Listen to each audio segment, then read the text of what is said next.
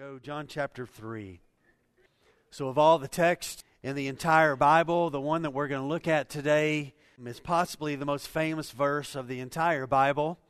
It's also a verse that really presents in a simple, concise way, but also um, in a very deep way, uh, the gospel truth of what Christ has done for us. I've traveled all over the world, and there's not been a place that I've ever gone where I've not heard this verse quoted in another language and asked about it, and and uh, it's a powerful, powerful text, John three sixteen. So it's not just the Americans' favorite verse. I believe it's a worldwide thing, and probably it's probably been the most memorized verse of the last two thousand years, and one that is consistently quoted. I do have an issue with it, not not really an issue with it, but here's here here's the here's the issue. Um, we love John 3:16 and the problem is is we usually stop at John 3:16. But you have to put 16 with 17 and 18 so you can't so all three of those sentences, all three of those verses have to put be put together and it's such a significant verse 16 that there's been too often a stopping there and so we are not going to do that today. We're going to plow right on through uh, and see all three of those together. Now, Dan Block back there is a geologist. Um, uh, and all over the world, in every continent, there's something called a continental divide. So I did a little research on that today, and and I, um, depending on who you ask, America has three or five continental divides. And I don't get that. I'm like, can somebody just decide? Do we have three? Do we have one? Do we have five? And so, so it depends on every every continent has one. It doesn't matter. Uh, some of them uh, depending upon um, the bodies of water that are surrounding them, they may have multiple continental divides um, that are there. But there's one in Colorado called the Loveland Pass. And if you were to build a house on the top of the Loveland Pass and, and it had a roof that went like this, when the rain came down, um, depending on where a drop of water landed on that and where it flowed down, it depended upon whether that water on one side of the house and roof would flow to the Atlantic Ocean and whether one would flow to the Pacific Ocean. It's a, it's a dividing point in just a matter of inches determining where something goes in a significant way. And I believe that John 3 16 through 18 is the scriptural continental divide in regard to where people's destiny ends up because it gives two clear paths. And, and, and we will see that pretty clear today in, in regard um, to this. And so we're going to look at this important text um, today. I don't know what your life is like in regard to cell phone life. Um, sometimes I wonder, um, what have we done to ourselves? And then sometimes I'm like, okay, this is really good. I need to get a hold of somebody. I need to get a hold of this. And, um, and but I, I, my phone never stops ringing. And I figured out something, and you probably have this as well. I don't know how these people get my phone number. And I know this now that it rings and I don't recognize it, but it says McKinney, Texas. And I'm thinking, there's somebody in McKinney who loves me or somebody is interested in the church. It's, it's not one of the church members. Got a lot of you, a lot of you, your name's in my phone, and so your caller ID pops up, and I answer it, and every time there's a two to three second pause, you know that it's not a real person on the other end of the line. It's going to be a, a computerized voice. And, and Visa seems to love me. I don't, I don't, I'm not sure why, but they always, their reward center calls me three to four times a week wanting to reward me with something. I get phone calls about healthcare enrollment, I get phone calls about. Um, uh, other media things and all of that kind of stuff. And we live in a day and time where there is an incessant, non-stop speaking into our lives about what we need to buy, what we need to do, what we need to believe in, etc., etc. It is constant in our lives. And we're about to see that there's a text that communicates that God as well is speaking. And he has the same message that he's been speaking since Genesis 3, and that is that he loves the world and he has a plan for the world, and he's the God who pursues the world to call the world into relationship with him out of our brokenness. And so he is the one who brought the message of salvation down, as we talked about last week, to this place from heaven here. All other religions, all other philosophies, all other whatever you want to call them, they all originated here on earth. They are of earth. It is only Christianity whose founder brought the message of salvation and brought salvation from heaven. 14 and 15 tells us this in John 3 or 3 13 through 15 that he's the one who descended from heaven and he brought this to us. And when he descended from heaven, he came here that he would be lifted up off of the earth, that he would die for our sins and open the way for us to come into a relationship with him. So let's look at the text today. Um, John 3 16 through 18. Here we go. For God so loved the world that he gave his only Son, that whoever believes in him should not perish but have eternal life. For God did not send his Son into the world to condemn the world, but in order that the world might be saved through him. Whoever believes in him is not condemned but whoever does not believe is condemned already because he has not believed in the name of the only Son of God. All right, let's begin to walk through this. And the first thing I want to establish this morning that I think is important for us, and it's this that the Father loves the world. That's the first part of 16. For God so loved the world. We know this from 1 John chapter 4 verse 8 uh, this same John that wrote the Gospel John wrote this Anyone who does not love does not know love or does not know God because God is love. So, this affirmation and this reality of the character and nature of God, that God is a God of love. Notice what the text doesn't say that God came to manipulate the world it doesn't say that he came to break the world in his anger. It doesn't say that he came to punish the world because he was so disappointed with the, all of our weaknesses and all of the choices that we made.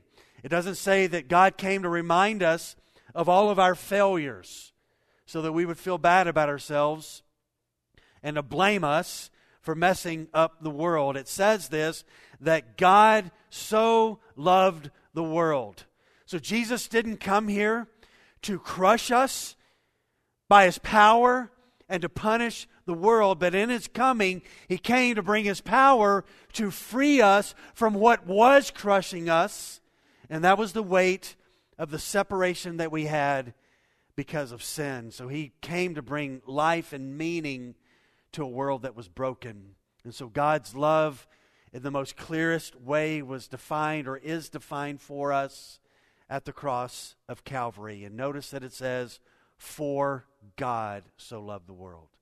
Not government loved the world, not a social program loved the world, not this, but God. God loves the world, and God so loved the world. And God's love is so unlike our love, where our love at times is tainted with selfishness and tainted with using people for our own means to, to please us, but God's love is different.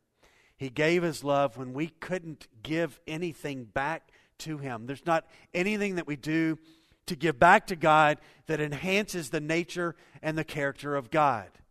He is all sufficient in and of Himself, and yet this God who, who made us and, and all we can offer Him before we come to know him is a rebellious heart. He loved the world even in its state of rebellion. Listen to what Jeremiah wrote, Jeremiah 31 3.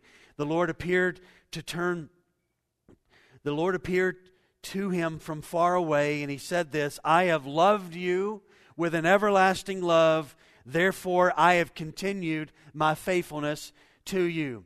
John, as well, in his uh, first epistle, 1 John 4 19 says, We love because he what? First loved us. And so we wouldn't even know about love if God hadn't loved us first. We wouldn't know how to love our spouse or to love our kids or to love a friend. We wouldn't know any of that if God had not come and revealed his love to us. And I want you to notice the word there, for God so. Don't read verses of the Bible and skip over some of those words. Some of those words are really, really important. For God so loved the world. In the Greek, this word sowed, so means in this manner, this is how God loved the world. And he's about to reveal to us how God loved the world. It is a love that is uncommon and it is different than anything that we know. Nicodemus has come to Christ wanting to know about how he can come to salvation. He's a Pharisee. He's full of hypocrisy. He thinks that following the commandments are the way, and yet there's a restlessness in his heart that he doesn't he's not he's not secure in his salvation. So he's come to Jesus to have this conversation. So Jesus says, "Listen, you got to be born again." This blows his mind. Then Jesus says, Hey, the wind just blows wherever it wants, the Spirit blows wherever it wants, and calls people and transforms people and brings this, this relationship with God, and you can't control it. The Spirit just does this great work, and, and He's wrestling with this, and then Jesus says, "Okay, listen. Um, let me tell you an Old Testament story to remind you. Old Testament story. Uh, Moses, they're in the wilderness, and um, they're complaining against God, and these serpents come, and they bite them, and so Moses is he he lifts up this bronze serpent, and everybody looks at it. They are rescued. They are saved from the bite of the venom. So the Son of Man, the Son of God, he's going to be lifted up as well, and and to all who look to him and whoever believes in him, they will they will be saved. And so watch this. It's very personal Nicodemus, and now we get to 316, and Jesus just expands it to the whole world. Whoever believes, whoever comes to faith, not just you, Nicodemus, not just you, the Jews, for God so loved the world, and God is acting powerfully on our behalf in Christ to rescue us. I want to make four statements under point one, and we won't have any other four statements under the other points, or we would be here all day. Um, but let me just point out uh, four really important things under this point for God so loved the world. What do we what do we take from that? Here's the first thing. Salvation that is offered through Christ is initiated and driven by God. Christ didn't come here because he was lonely and they wanted a world full of sinners who by their nature hated him um, that he was desperate and, and just didn't know what to do and he needed human response. And so he came here. That's not why Jesus came. Uh, Jesus didn't come uh, because he convinced the angry Old Testament God um, that he was too angry. And so he wanted to come down here and kind of show people, you know, God's really not angry all the time. And like you, like you may think in regard to the Old Testament. And, and so that's not why Jesus came and offered salvation. Another reason why Jesus didn't come, um, because the Father somehow made a mistake, and so Jesus came to correct the Father's mistake of making a world full of people who were going to rebel and sin against Him. It had nothing to do with that. God made this world. He made this world knowing what we would be like, and He made this world. That, that's a mark of love knowing that we would turn and we would offer him nothing, we wouldn't follow, and we would quickly do this early on in the creation story. This is what we would do.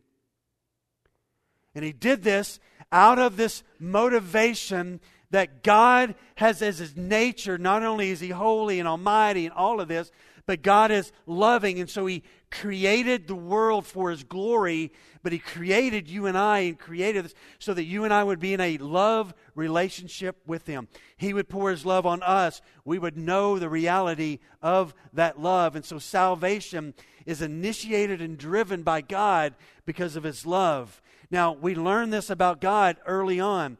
People look at the Old Testament and think, God, God, God is angry all the time. Genesis chapter 3 just immediately communicates to us the love of God. So God's created these two people, He's put them in the garden. Satan comes along, he tricks Eve, she, she buys the lie. You can't really trust God, He's not really loving. Because if God was really loving, He wouldn't restrict you from eating the fruit of the tree that's in the middle of the garden. So, so he's not really good. I, I, I've come to give you a message that there is something more you're missing. So, in a sense, Satan was saying to her, I'm being loving to you by allowing you to see that there is something else that's actually better for you, that God is not being loving for you because he's restricting you. And so Eve eats the fruit, she gives some to Adam. And here's what our first parents did as soon as their nature fell, they ran and they hid. And they hid, and the next verse tells us they ran, or the verse tells us that they ran because they heard God coming in the cool of the day, walking. The idea is probably God consistently did this. Now, let me just stop for a moment. God's going to make a statement and he's going to say, Where are you? Why is he saying, Where are you? Here's why I think he's saying, Where are you? Two things. I think that when they used to hear him come to the garden, what do you think they did? They ran. They ran. And now he's in the garden walking, and where are those people I created who love my presence? Where are they? And so God says, Where are you? He hasn't lost them on his iPhone GPS thing. He hadn't lost them. It's not a statement of, I can't find you. It's a statement to them to say, Do you know where you are? You're hiding from me. You used to run to me. Now something's different, but watch this. Early on, here's what we learn about God that in our fallen state, God knew when He came that day in the cool of the day, they're fallen, they hear His voice, they run and hide. He came anyway. He didn't stay away, He came anyway. And so as He calls out to them in their brokenness, in their confusion, in their now fear of Him, He came calling them out to come to himself. And we have been hiding forever and ever. And we hide in all kinds of ways. I think atheism is a hiding. I think anger at God is a hiding. I think drugs and drunkenness are a hiding uh, to numb the, the, the brokenness and the hurt in our lives. I think we're consumed with trying to look young and be young when all the while we are actually dying and aging. False gods and false idols have confused our broken minds and we hide from God. But listen to me, church. For God so loved the world, He proved it in Genesis chapter 3. One draws near because they love, not because they hate. In love, He drew near to be in relationship. He didn't hate the world. He loves the world. We stepped away in silence and tried to hide, and yet He came, initiated relationship, called out to Adam and Eve, and in Christ He came 2,000 years ago to call out in the most clear way God loves the world. That means He loves you, and God is always going to be consistent with His nature. And His nature is that He is loving. So salvation is initiated and driven by God. Secondly, under this point, is that God initiated salvation for his glory. He gets the greatest glory when those who are lost become found and those who are dead become alive. And he gets this great glory. Listen to what Isaiah writes Isaiah 49 9. For my name's sake, I defer my anger. I could just pour out my anger, but I defer my anger. And for the sake of my praise, I restrain it for you, listen to this loving thing, that I may not cut you off. Did they deserve to be cut off? Absolutely. But he, he restrained out of love and for the, for the greatness of his glory and not wiped out Israel because he loved them and because of the greatness of his glory. So salvation is initiated and driven by God. It's, it's salvation comes to us because of God's great glory. And thirdly, God's love is so wide, it covers the whole world. So let's define this word world. Let's define it this way He's describing humanity. For God so loved humanity that He gave His one and only Son. You see, I believe the Bible teaches, and I think it's pretty clear in John 3.16 and other places, that God yearns for the salvation of the world, and He wants people to come to know Him. And this offer has come because of his unbelievable great love.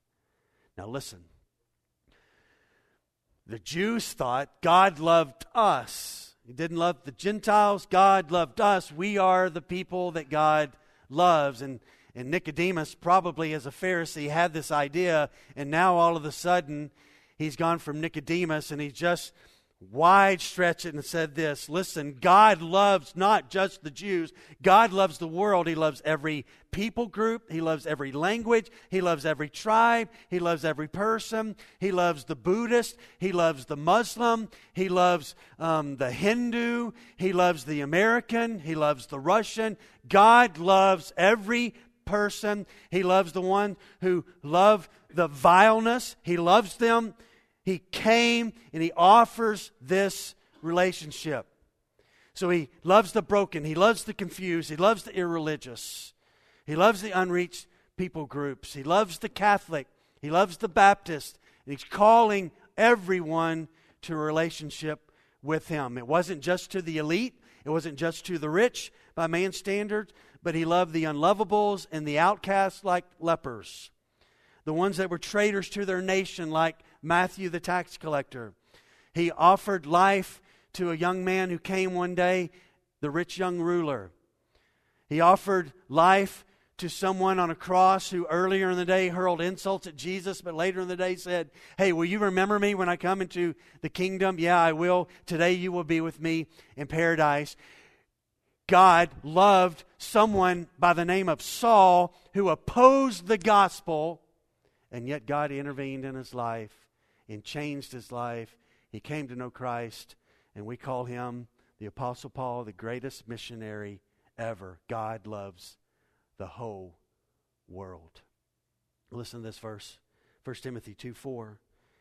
Who desires all people to be saved and to come to the knowledge of the truth. 2 Peter 3 9. The Lord is not slow to fulfill his promise, as some count slowness but is patient toward you, not wishing that any should perish, but that all should reach repentance. When the Lord established his plan of salvation, he determined and desired that the world would know him, but not everyone will. People do not want to come to know, and we will talk about that more here in a moment. But he came to open wide the doors of grace and it's not dependent upon our works, it's not dependent upon our merit, it's not dependent upon any kind of worth that we may have. Lastly, under point one is this is God's love for the world does not mean that he affirmed the ways of the world. You got kids? They're always perfectly obedient, right? You tell them, don't do that. They do it. You say, don't do that again, there's going to be consequences. And they do it again, and there's consequences. So, so I want you to notice this because this is prevalent in our American church culture today.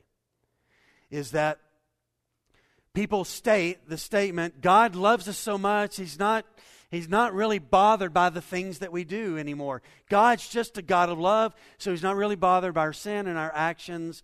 And so, listen to this God so loved the world, and it's an unbelievable love, but this does not mean that He affirmed who we are in our sin nature in regard to the choices that we make.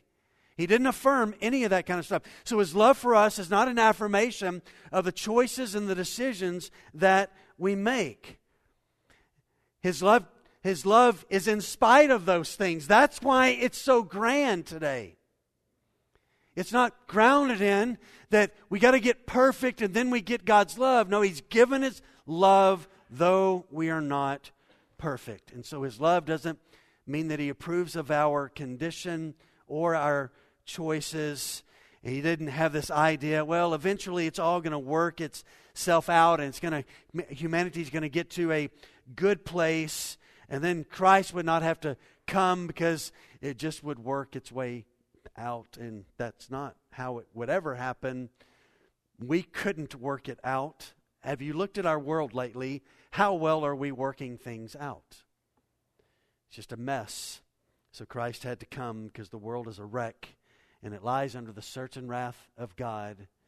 And all who cho- choose to reject Jesus remain in a hopeless condition, but to all who receive, and to all who believe come into a relationship with them. So, watch this God's love is behind our salvation. His motive of our salvation and for our salvation is his love for the world. All right, let's look at the next point. We're going to be in verse 16 for a long time, so bear with me here, okay? Here's the next thing it's going to go faster now, though. So, for God so loved the world, how do we know that He loved the world? Is any kind of evidence? I know this that I have someone named Pamela. She's my wife. She loves me better than y'all love me. She accepts me better than y'all accept me because she has to live with me and she has to put up with me. Y'all just occasionally have to deal with me. And she loves me, and I know that she loves me in the manner that she loves me, that she's quick to forgive, she gives of herself, she sacrifices. Um, just incredible. And you, and you know this as well if you are in a married relationship. So, watch this. How do you know how in the world do we know for God so loved the world? Here's how we know because the Father gave his Son. That's how we know. We know in the act of him giving of himself and how he gave, we know now that we can trust in the love of God. Listen to this verse Romans 5 6 through 8. For while we were still weak, at the right time. Christ died not for the righteous. Christ died, it says, for the ungodly. Ungodly, that's who we were. For one will scarcely die for a righteous person, though perhaps for a good person one would dare even to die. But God shows his love for us in this that while we were yet sinners, Christ died for us. This is all that we could offer. I'm ungodly. I'm a sinner. I am separated. But God demonstrated and revealed this is my love for you. I'm showing my love for you. I'm giving the proof and evidence that I love you, that I sent my son and he died for you. Christ died for us. So we know the certainty of the love of God, how he gave to the world. He gave himself. And who did he give? Who is this one that he gave? Jesus is co equal with the Father, he is co eternal with the Father, he is just as much God as the Father is. That's who he gave. He gave his Son, who is God, he gave the uniqueness of his son, the one and only begotten son. That word, that begot, word begotten, if that's your translation, means one of a kind, no one like him, never ever will there be one. This is who he gave to give the evidence that we are loved. Listen to this verse. Galatians 1 3. Grace to you and peace from God our Father and the Lord Jesus Christ, who gave himself for our sins to deliver us from the present evil age. Romans 8 32.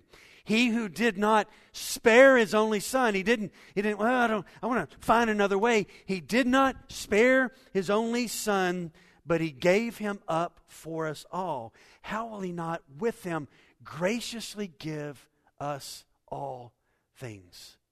Luke 22 19 in the upper room, he's instituting the Lord's Supper. And he took bread, and when he had given thanks, he broke it, and he gave it to them, saying, This is my body Anybody remember what it says next? Given, given, given. I am my body is going to take your sin and it's going to be broken and it's been broken and I am giving the brokenness of my body bearing your sin. I'm giving this to you. So this is how we know that God so loved the world is that the Father gave his son. And the death of Jesus Christ for sinners is the greatest, most visible and absolute final word concerning God's love for humanity. It's final, it's certain, it is true, it is one of a kind. Well, it doesn't end there. So, for God so loved the world, how do we know that He loved the world? Well, He gave His only Son. Well, guess what the Son did? The Son gave His life. It's another way that we know that God loves us and there's a value and a worth to our life that, that, that Christ came and he died. He is the center of everything. He is the point of Moses' writings. He is the point of the Psalms. He is the one who bore our sin. He is the living Word of God. He's the fulfillment of every Old Testament prophecy. He is the Creator. He is our Maker. He is the one who loved to the very end and gave His life for us. The Son gave His life. Further evidence that God loves you and I. Listen to Jesus' words John 10 17 and 18. For this reason, the Father, Jesus says, loves me because I lay my life down that I may take it up again. And no one, he says, takes it from me, but I lay my life down of my own accord. And I have the authority to lay it down, and I have the authority to take it up again. And this charge I received from my Father. His life is a life worthy to believe in and one we must do so. And the width and the inclusiveness of the offer is amazing. Hebrews 2 9. But we see him who for a little while was made lower than the angels, namely Jesus, crowned with glory and honor because of the suffering of death, so that by the grace of God he might taste death for everyone. 2 Corinthians 5:15 and he died for all, that those who live might no longer live for themselves, but for him who for their sake died and was raised. 1 John 2 2. He is the propitiation uh, for our sins. He's the wrath bearer, the wrath that was poured out. He is the wrath bearer for our sins, and not only for ours, John writes, but also for the sins of the whole world. The depth of the love of God is seen in that he was willing to give his only son, and the depth of the love of God is that the son was willing to lay his life down for you and I. So, what's our response to this? Here's the last part of verse 16. The sinner is to therefore then believe unto eternal life. For God so loved the world that he gave his only son, the son as well gave his life and laid it down that whoever believes in him should not perish, but have eternal life. This word, whoever here in the Greek, infers and, and communicates those who do believe, um, all who would believe, everyone who believes will not perish, and they place a trust and they receive the work of Christ and what he did on the cross. Now, this is more than just intellectual uh, affirming ideas about things about Jesus. It's more than kind of a mental thing. It is placing, I'm placing my life in, in this reality. Government can't fix me. My spouse can't fix me. My job can't fix me. My bank account can't fix me. My good works can't fix me. Only He can fix me. I believe and trust in Jesus Christ as the only one who can give me eternal life and rescue me from my sin. And he says these words, Jesus speaking here, that whoever believes in him should not perish. This word perish. Now I want you to listen to the gravity of these words and let them sink in to our heart. This is what the word perish means in the Greek to be given over to the eternal misery of the separation from God. That's what it means. So let me just say it again so we hear it perish means to be given over to the eternal misery of separation from God in a place called hell. But notice the good news of the gospel. It doesn't have to be that way. For God so loved the world that he gave his one and only Son, that whoever believes in him, to those who would believe in him, they would not have this hanging over their lives that they're going to live in eternal misery separated from God in hell. This word also means eternal ruin. That is not true for those who have a relationship with Christ. And so, for those who receive Christ, this phrase literally means what it says we shall never perish. Never will there come eternal ruin of separation from the presence of God. And I don't know anybody in this world who make a, can make a promise like that and keep that promise. Only Christ can. And so those who are redeemed are eternally secure in this relationship. And I believe many come today seeking, come to churches, and they, they're coming seeking um, a right feeling, or they're coming trying to find some right type of something. And I'm here today to say this that He so loved the world that He invites you and I to a relationship, and we believe and we receive. And when that happens, we are given the hope of eternal life that is a promise that is secure because God's promises are always true, and we will never have to worry about the eternal ruin of our soul because Jesus rescues and saves. So, for God so loved the world, he gave proof, his only Son. So, whoever believes in him will not perish, but will have everlasting life. Look at verse 17. Finally got there. So important to take a look at this. Boy, our culture gets this wrong. Really, Western, the Western world gets this wrong. Listen to what it says there. Look at it. For God did not send his Son into the world to condemn the world. It's not why Jesus came to pronounce this big condemnation. He did not send his Son into the world to condemn the world, but in order that the world might be saved through him. So listen to this. Jesus did not come here 2,000 years ago in anger to blast the world. He came 2,000 years ago to show the world that God loves the world and that through him, the world wouldn't have to remain in condemnation for those who trusted in Christ and believed and received him. They could be saved through him. Now, the reality is, not everybody is going to receive, not everybody's going to believe. There's a rejection and there's a consequence that is connected with it. But listen to what Jesus says here I did not come to condemn the world. I came to love the world and to give my life and to invite the world to believe and receive. And the world has, for thousands of years now, said, whatever, I'm not moved by that. I will hide in my this and I will hide in my that because I don't want to have anything to do with you. He didn't come to the world to crush it, He came to cure what was wrong inside of us and that was to rescue us from our sin. And this blows, this verse blows this lie away that God's just angry all the time. He's just up there in heaven and he's just like looking down here and he can't wait for us to blow it so he can lightning bolt us or car wreck us or rob our, hurt our bank account or whatever, whatever we want to say. That is not what the text says.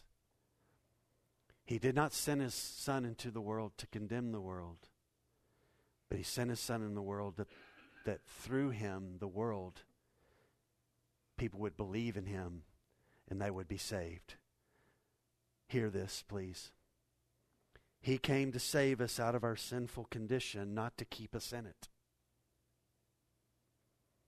He came to open the way to salvation, not keep the door closed. He came not to condemn, he came to save. And this was the plan. This was the, the cross. Jesus dying on the cross was not some happenstance. It was not some, um, God had to kind of fix a, the, the, he had a wrong plan and we messed it up. And so Jesus had to come and fix that. Listen, this was not some terrible mistake, the cross, or accidental death. It was not a situation that had gone horribly wrong and simply had gotten out of hand. This was the plan and will of God from the foundation of the world and the foreknowledge of God that Christ would come. Peter writes that in 1 Peter. And Peter, on the day of Pentecost, stood up before all of those that were, he could hear his voice, and he said these words This Jesus, crucified, who's crucified, delivered up to the, according to the divine, excuse me, let me, I just messed that up. Here we go. This is Acts 2:23. This Jesus delivered up according to the definite plan, definite plan, definite plan, not accident, definite plan and foreknowledge of God. You crucified and killed by the hands of lawless men. And God raised him up, loosing the pangs of death. Listen to this because it was not possible for him to be held by it. Death could not hold life. Jesus' life could not be held in just for brief hours in the history of the world. He was in a tomb, and it is empty. He is gone. He is risen. He has ascended. He is interceding, and He is coming again. Now, when He comes a second time, He's going to bring what? Condemnation. He's going to bring condemnation, and He's going to bring great wrath when He comes the second time.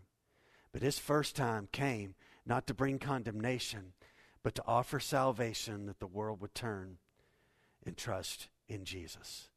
So the Son came not to condemn, but to save. Now, listen, church, do you hear that today? Do you hear that? So when you meet somebody out there, God's just angry all the time. God's just mean and he's mad. And why does he, why does he allow all this evil and stuff? Evil is here not because God wanted that to be a part of the world. We chose to rebel against him, and that brought about the chaos and the brokenness that fills our world today. And in the midst of that, he came to rescue you and I to a relationship with him. Listen to this verse. It's a beautiful verse in Jeremiah. I don't know if you read Jeremiah before. It's not the most encouraging, uplifting book. Jeremiah is pretty sober reading and the, the words that God has to say to the nation, but this is beautiful. Jeremiah 30, verse 12. For thus says the Lord, your hurt, speaking to Israel, your hurt is incurable, and your wound grievous. There is none to uphold your cause. You have nobody upholding your cause anymore. There's no medicine for your wound. There is no healing for you. All of your lovers, you've loved all of these other gods and these other things, Israel. All of your lovers have forgotten you. They care nothing for you. For I have dealt you a blow of an enemy, the punishment of a merciless foe, because your guilt is great and because your sins are flagrant. Why do you cry out over your hurt? Your pain is incurable because your guilt is great, because your sins are flagrant. I have done these things to you. Therefore, all who devour you will be devoured and all your foes, every one of them, shall go into captivity. Those who plunder you shall be plundered, and all who prey on you I will make a prey. But listen to what he says. You've got a wound that's grievous, it's incurable. Your lovers, they're not so happy with you, they don't love you anymore. And listen to what God says For I will restore your health. All you've done is be grievous to me, and it's, and it's come to a grievous thing in your life, but I will restore your health to you, and your wounds I will heal, declare, declares the Lord. Because they have called you an outcast, and it is Zion for whom no one cares. And watch this. That was us. An enemy of God, someone who rejected God, and God did something about it. He stepped into the world. He loved the world. He proved he loved the world by giving his son. His son embraced the plan to lay his life down. Nobody forced him. He laid his life down because he loved the world. And so therefore now who all whoever believes in him will not perish. Don't have to have live under this this idea and this this reality of not an idea, a reality of living in eternal ruin and misery, separated from God. That's not the case because the Son came not to condemn, but he came to rescue and to save. And the sixth thing I want us to see this morning is this is therefore salvation rests on those who receive the Son. Look at the first part of 18. First part of 18 says, Whoever believes in him is not condemned. Why is someone no longer condemned? We are no longer condemned because of this reality. Our sin has been pardoned and we are delivered from the condemnation that was de- deservedly ours, and we are transferred into the glorious life of Jesus Christ. This word condemned in the Greek means this to be separated, to be put asunder, and to be judged according to one's deeds. All that we deserved was eternal ruin and separation, but the grace of God stepped in because He loved the world and He came and Jesus died. So we cannot, nor do we ever want to stand before the Lord all by ourselves with no covering of the blood of Jesus because there is no hope then when that's the case at the judgment. For our righteousness will only keep us under condemnation. But I have some good news if you know Jesus today. Romans 8 says this There is now, therefore, no condemnation for those who are in Christ Jesus. For the law of the Spirit of life has set you free in Christ Jesus from the law of sin and death. Lastly, this morning, is condemnation rests on those who reject the Son of God. So, salvation rests on those who receive the Son and who believe. Condemnation rests on those who reject the Son. And I want you to notice this whoever does not believe is condemned already. How are we already condemned? Now, over in that kids' building over there, there are three year olds. And you think they're so sweet and loving and beautiful and they kind of look like you, but they're evil. They are evil. And you know when their evilness started? It wasn't the terrible twos. Their evilness started the moment they came out of their mother's womb because we are born in sin, like our original parents, separated from God. So everybody, regardless of age, stands under the condemnation already. Already, they are seen by Jesus as condemned already.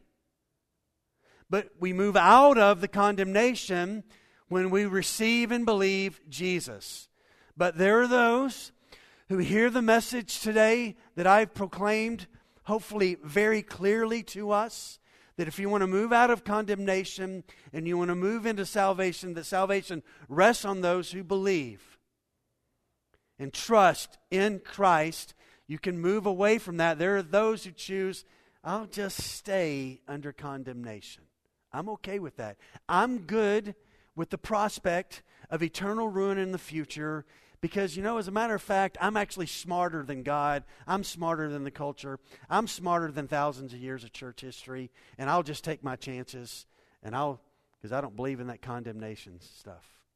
And so they choose to stay under condemnation. And this idea of we do more good than we do bad is enough should just be thrown aside because um, it just, condemnation has nothing to do with whether we do enough. If we could do enough, then what was the purpose of the cross? We couldn't do enough. It's not possible. A nation couldn't do enough. A family could not do enough. And so it's not about any of that. And the Bible just plainly states that a sinner is already condemned in the mind of God and it just means this his mind is already made up about the eternal state of those who refuse to come to him. They're, they're condemned, and they will continue to be that way. And they're condemned by the truth of God's word, condemned by our sin nature, condemned by rejecting Christ, uh, the solution for our sin, and God judges and condemns only according to the truth. And here's the truthful reality the lost sinner has no one to blame for the state they are in but themselves. And so the day is going to come when there will be no more time, there will be no more opportunities for one to come to Jesus. So while there is still hope, and while the Spirit of God still is calling you to Him, I would say to you, come to Him. Because for those who reject Jesus, there's coming a day when they will run out of time, and it will not be the church's fault that time ran out for you. It will not be your spouse's fault. It will not be your friend's fault. It will not be the Bible's fault. It will not be the preacher's fault. And it will not be God's fault. He has loved the world by giving his only Son, that whoever believes in him will not perish, will not have to remain in eternal misery, separated from him, but will have eternal life. And so salvation rests on those who believe, but condemnation remains on those who reject. There is salvation found in no one else, Acts 4:12 says, for there is no other name under heaven among men by which we may must be saved. It's Jesus alone. So let's close with this. I I hadn't said this in a long time, so I'll say it again. I love our band. Thanks, Mark. Thanks, man. Love the band. But when this life is over and we go to heaven, Mark Donahoe is not going to be in front of us trying to motivate us to worship. The Lamb who was slain from the foundation of the world will be before us.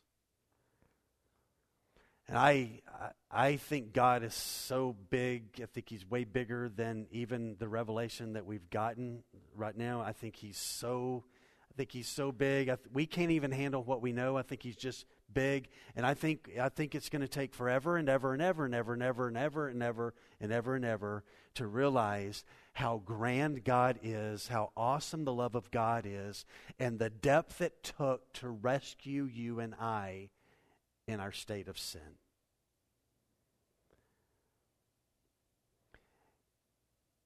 And you and I will be there because the motive of God and his motivation was he loved the world and he loved you, and this love gives, uh, uh, it doesn't make us more important to God, but it gives worth to our lives.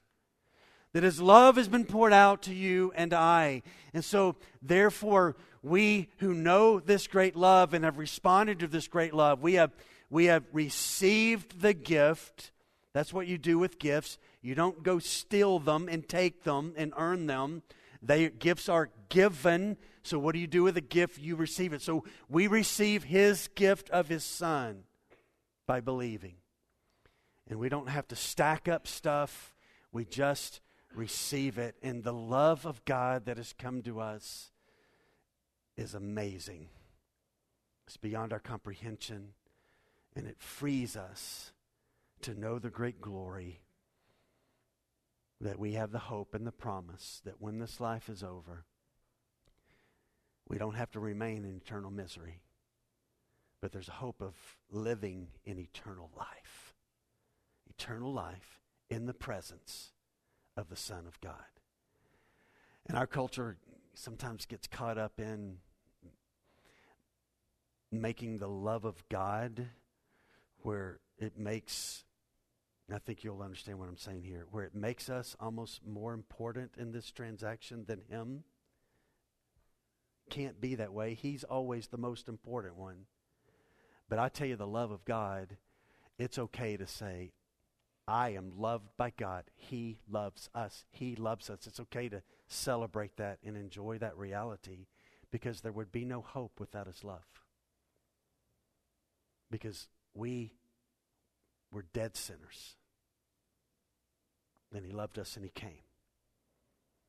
And so we're going to sing about that, and I hope that I hope it resonates in you today. You are loved by God. How do you know that? Well, he sent his only son. And the son that he sent laid his life down. And he was lifted up so that whoever believes in him will not perish but have eternal life. The son was sent not to condemn the world, but that through him the world would be saved. And so then salvation rests on those who receive, but condemnation rests on those who reject.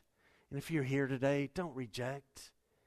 He is extending an offer to you today. Believe, believe, believe. Come out of the bushes of hiding, whatever it is you're hiding in.